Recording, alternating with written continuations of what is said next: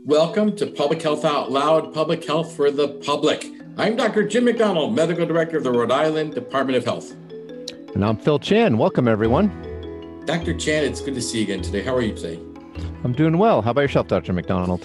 I was doing great. You know, I woke up today with some ideas to help protect the people of Rhode Island, and I just, it's, it's I guess that's like every day, but it's just like I'm, I'm excited about public health. I'm excited about everything I get to do in public health. You know, it's one of those things where I found my passion and purpose in life, and that was public health. And it's fun to exercise at the Rhode Island Department of Health. So I'm just positive and happy every day. So today was like most days. How about you? Everything good today? Things are good. I think similar to you, I'm kind of a late bloomer to public health. Uh, I joined the Department of Health five or six years ago. Absolutely love it. Uh, I love public health, but uh, I didn't know much about it until after my clinical training. Uh, but glad to have found my way to where I am now. So the flu, influenza, you know, did the flu fly away? So, what happened to the flu? Did it go somewhere? We aren't seeing a lot of flu in Rhode Island, and we're not seeing a lot across the United States, and we're not seeing a lot across the planet. So, we're suffering with SARS CoV 2, the pandemic. It causes everybody pain every day. Dr. Chan, how do you explain that we're not seeing the flu? What are your thoughts? Yeah, I love this title. And I think what it alludes to was uh, one positive thing about this pandemic. Obviously, there aren't many, uh, but uh, it's it's kind of interesting uh, how everything that we've done, I guess unexpectedly, unsurprisingly, looking back, has really affected other infectious diseases. And the one that sort of comes to mind, certainly during the winter season, is influenza, the flu. I think, as the title suggests, uh, really what we've observed here in the United States and in other countries around the world is that we just don't have a lot of flu, which is a good thing. Dr. McDonald, what are your thoughts about that? And was this uh, expected, surprising? It was what I hoped for. In other words, I hoped we weren't going to see flu this year. You know, earlier this year, we saw some interesting things from the Southern Hemisphere. They weren't seeing flu. I was hoping we would see the same. I attributed to things like people being six feet apart, people not gathering as much, everybody wearing masks. You know, the stuff we did to prevent the pandemic works to prevent the flu as well. So I think that's really helpful as well. I, I want to talk a little bit more, though, about the flu vaccine. Do you think the flu vaccines had a whole lot of impact this year? What do you think? I think it has had some impact for sure. I think you know one of the striking things is as we've sent around data uh, looking at the flu uh, here in Rhode Island, and by the way, we do this every year. And normally, what we see right is as uh, October, November, as winter approaches, we see a pretty significant peak um, of uh, of flu cases. And I think what's been so striking to many of us is that it's really been flat this year. I mean, strikingly flat. Uh, which is fantastic. And I think uh, it's been a combination of a whole lot of things. I think the flu vaccine is part of it, but I also think it's due to everything else we're doing. Uh, and uh, certainly, as you mentioned, Dr. McDonald, you know, the masking, the physical distancing, the ventilation, everything else we're doing, reducing social gatherings, all of that has led to this incredibly low um, flu rate this year, which is good. You know, it's interesting. I think about flu, and I think one of the things I get questions about a lot is how is the flu different from COVID 19? And I think we should just talk a little bit of that. So, you know, Dr. Chan, you get that question too. When you, people ask you, how is the flu different than COVID 19? What do, what do you tell folks? I'd love to share what I say, but I want to hear what you say first. I always like to learn from other doctors. So, what do you tell people? You know, it's funny. Do you remember this, Dr. McDonald? When the when the pandemic first started, everything was being referred to as flu-like symptoms. It was like if you have flu-like symptoms, get tested for COVID. And it's just been one of those interesting storylines to me. How now everything is COVID, so it's COVID-like symptoms, uh, which I think is, uh, of course, makes sense and reasonable. But I think it raises just from a in, in thinking about these viruses. So I think one thing to keep in mind uh, for people to keep in mind is that these viruses are different. They're very different, and we'll talk a little bit about that. Uh, but they are both RNA viruses, and uh, there are a lot of similarities. So, for example, both these viruses cause similar symptoms. So, we're talking about fevers, chills, cough, shortness of breath, uh, trouble breathing, fatigue, sore throat, runny, stuffy nose, muscle pain, myalgias, headache. Um, all these things can be caused by both, which is why sometimes it's so difficult. And by the way, not just influenza, flu, and COVID.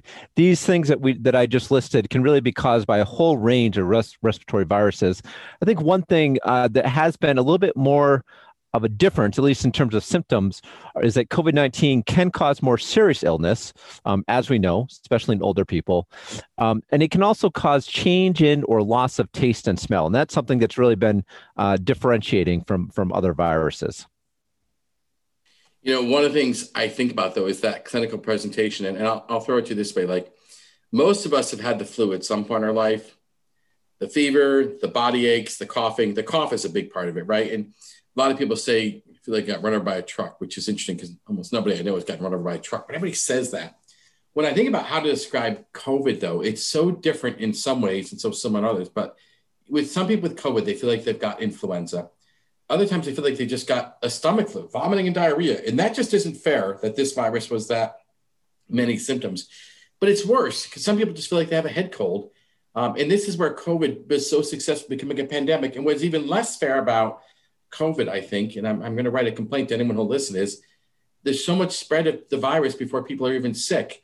Um, and that's really why the COVID virus was much more successful at causing a pandemic um, than other viruses we know, uh, which is interesting. But one of the things I also get questions about is the incubation period. And I think incubation period, you know, is the time from when someone was exposed to a disease and when they develop symptoms. That's what incubation period means. So, you know, when were you exposed and then how long it take before you get sick? So with with COVID, you know, your incubation period we say is two to 14 days. So this is part again, what's problematic about COVID.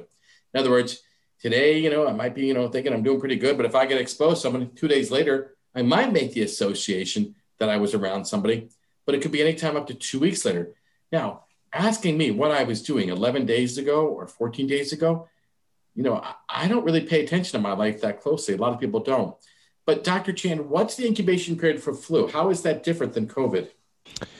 Yeah, so for people with COVID, it generally takes them a little bit longer to develop symptoms than if they had the flu. And I think to your point, this is one reason, uh, one of many reasons uh, why COVID has spread a little bit more because it can be hidden and right subclinical for a longer period of time and and and before it shows up. And typically, a person with the flu develops symptoms anywhere from one to four days after infection. And I think, as you mentioned, for COVID nineteen, um, a person can develop symptoms up to 14 days after infection. And so uh, that's concerning. And it just gives more time for COVID 19 to potentially spread.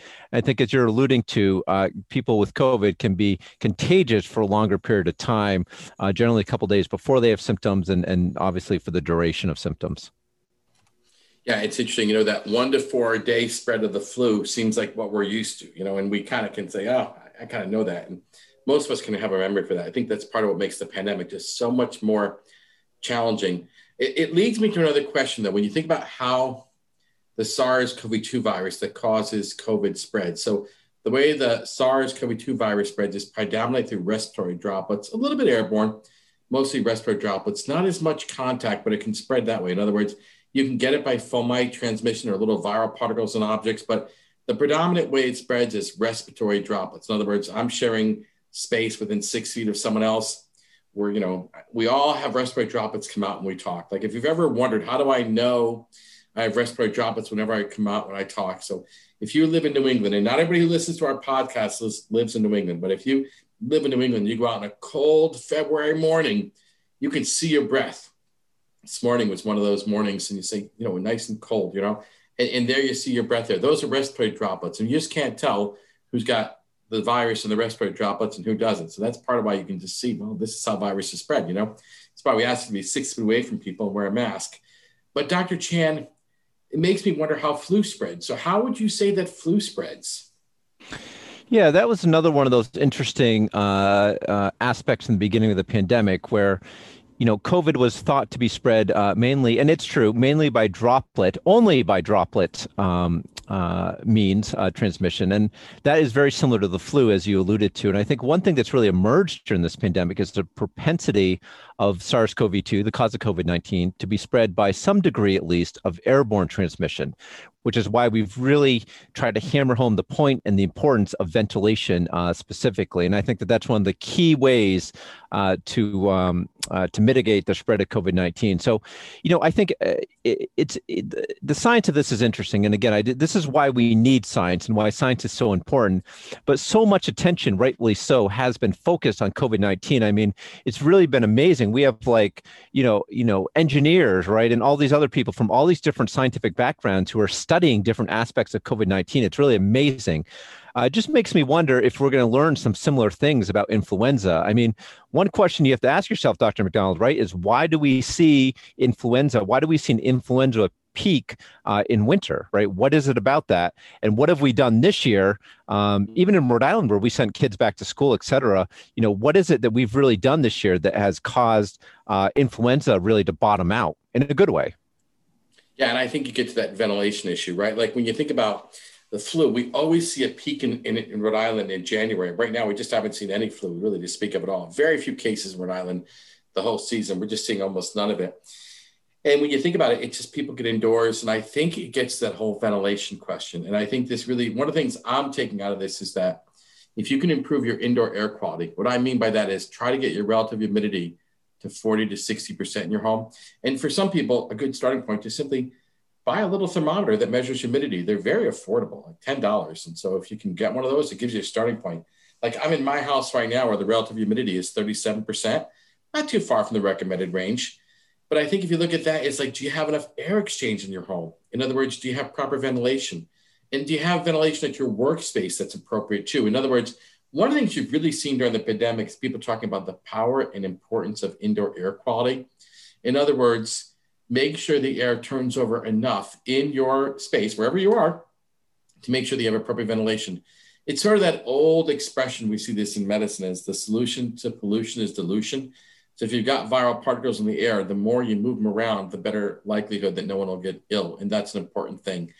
You know, one of the things I think about too, when I think about the difference between flu and COVID and, and with flu is I think about treatment. So for COVID, we've been talking about treatment, whether it's the monoclonal antibodies we have for outpatients, that intravenous infusion we've talked about.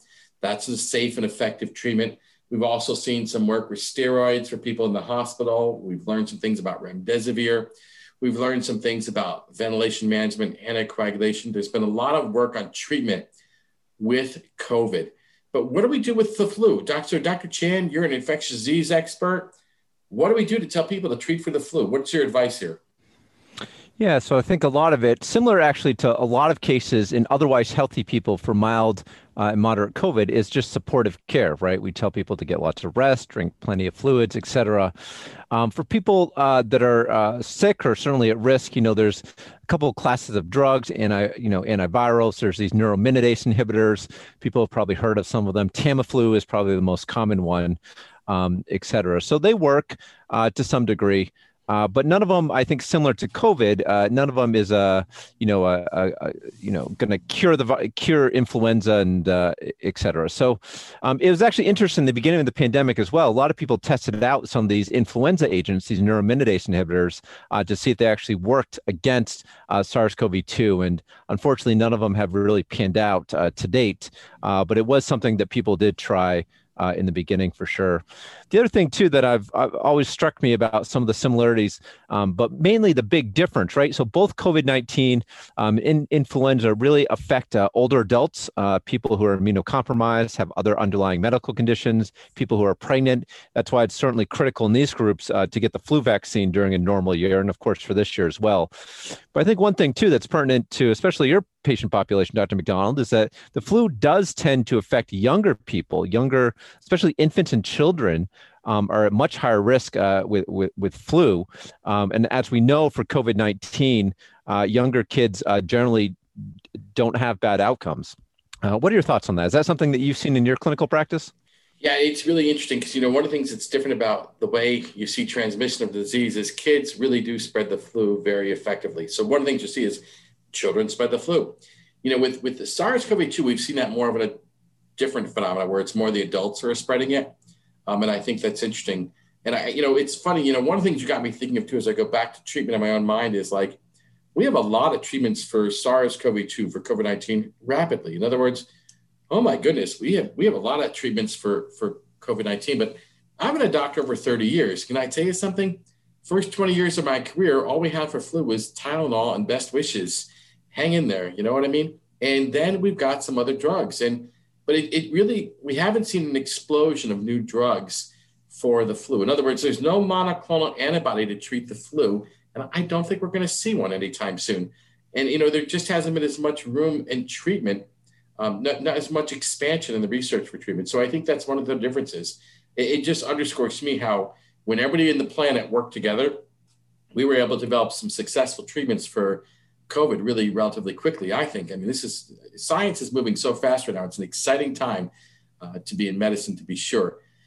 But it gets me to another question about contagiousness and about how long people are contagious. So one of the things we know about COVID is people are contagious with COVID. We say for you know 10 days. If you have a normal immune system, you're probably contagious for up to 10 days. And as long as your symptoms are improving and you're without fever for 72 hours with you know without taking anti-fever medicine, we say, look, you're recovered, you're no longer contagious. You know, if your immune system isn't working, we say it might be up to 20 days. But we have this message, people, that we know how long you're contagious with COVID. But how long are people contagious with the flu, Dr. Chan? What, what are your thoughts on that? Yeah, so a little bit short of a duration. So people with flu tend to be contagious for about one day before they show symptoms. So that's a little bit different. With COVID, it's generally two days.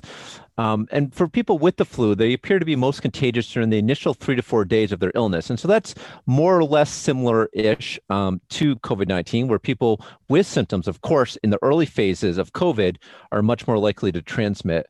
And then people with flu remain contagious for about seven days. So again, uh, it's a little bit shorter um, than what we see with COVID, but uh, but similar in general.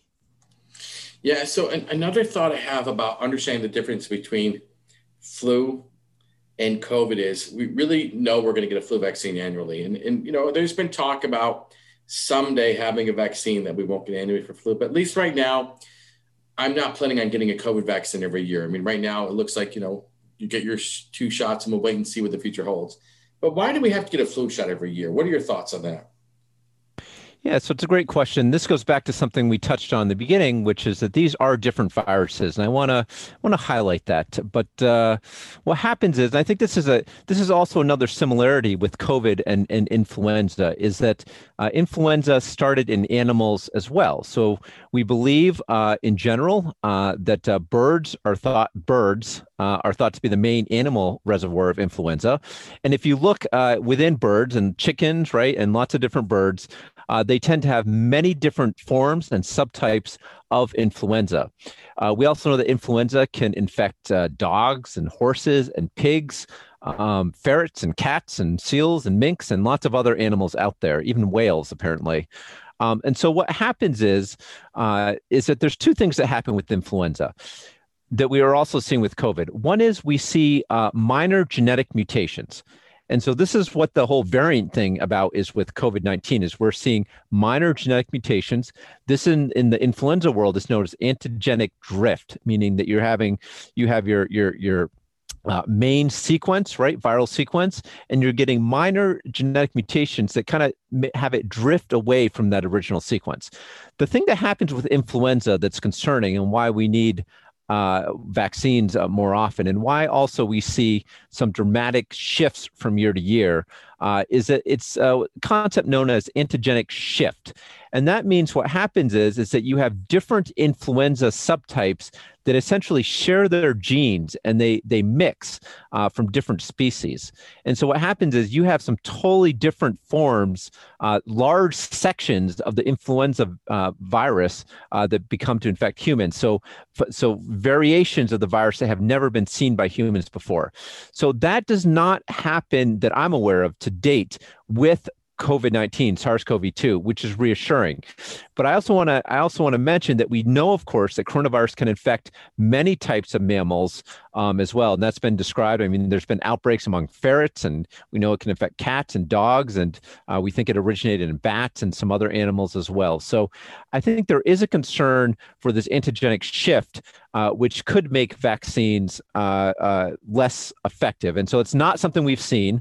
Uh, it, there's no evidence to support that. We are seeing antigenic drift, but it's it's one thing that we're closely watching for and is a concern, which I think is why we need to address some of these issues between uh, looking at some of the way we raise food, for example, and birds and uh, you know chickens, pigs, etc. And it's also at that intersection of the human population and how um, our, our, how we intersect with our with our food industry, etc. Yeah, I think you raised some really important points. Like, and it's funny you say this. Like, when I think of just prior to the pandemic, how did I see a pandemic ever happening? I didn't see a coronavirus as being the one who would be the one would say, yeah, I'm going to be the one who causes a pandemic.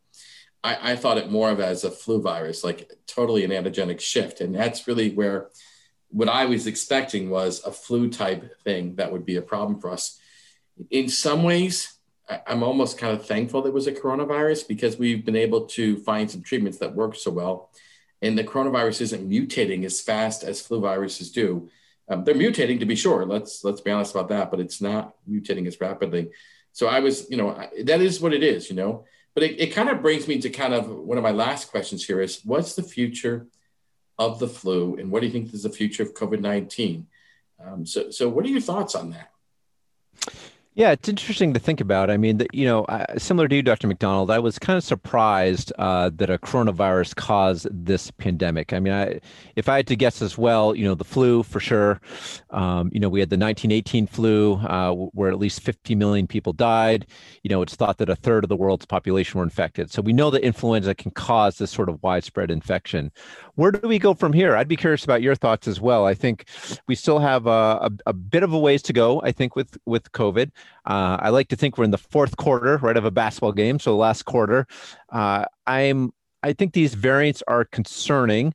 Uh, I think now with these vaccines that we have tools really to address the pandemic and frankly tools to address the variants too. I know that the companies that the vaccines are effective against the majority, large majority of variants. I know that the companies are also working on uh, different uh, variations of the vaccine, updated vaccines to address some of these variants. So I'm optimistic.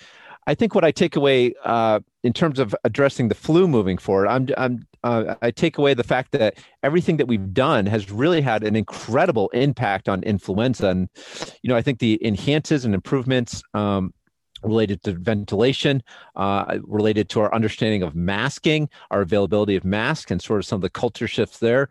Uh, hopefully, everything we're doing, some of what we're doing at least, will uh, lead to rate, greater reductions in not just influenza, but all respiratory viruses in the future, and especially during the winter months. Um, and hopefully, it's going to save millions of lives in the long run.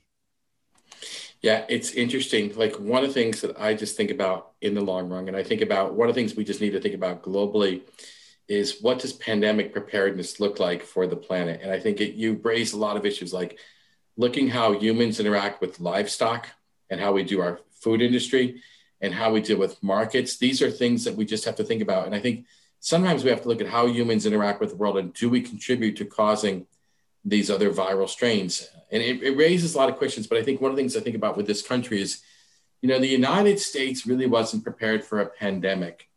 And what I mean by that is we didn't have adequate personal protective equipment. We didn't have a lot of the things we needed um, to this.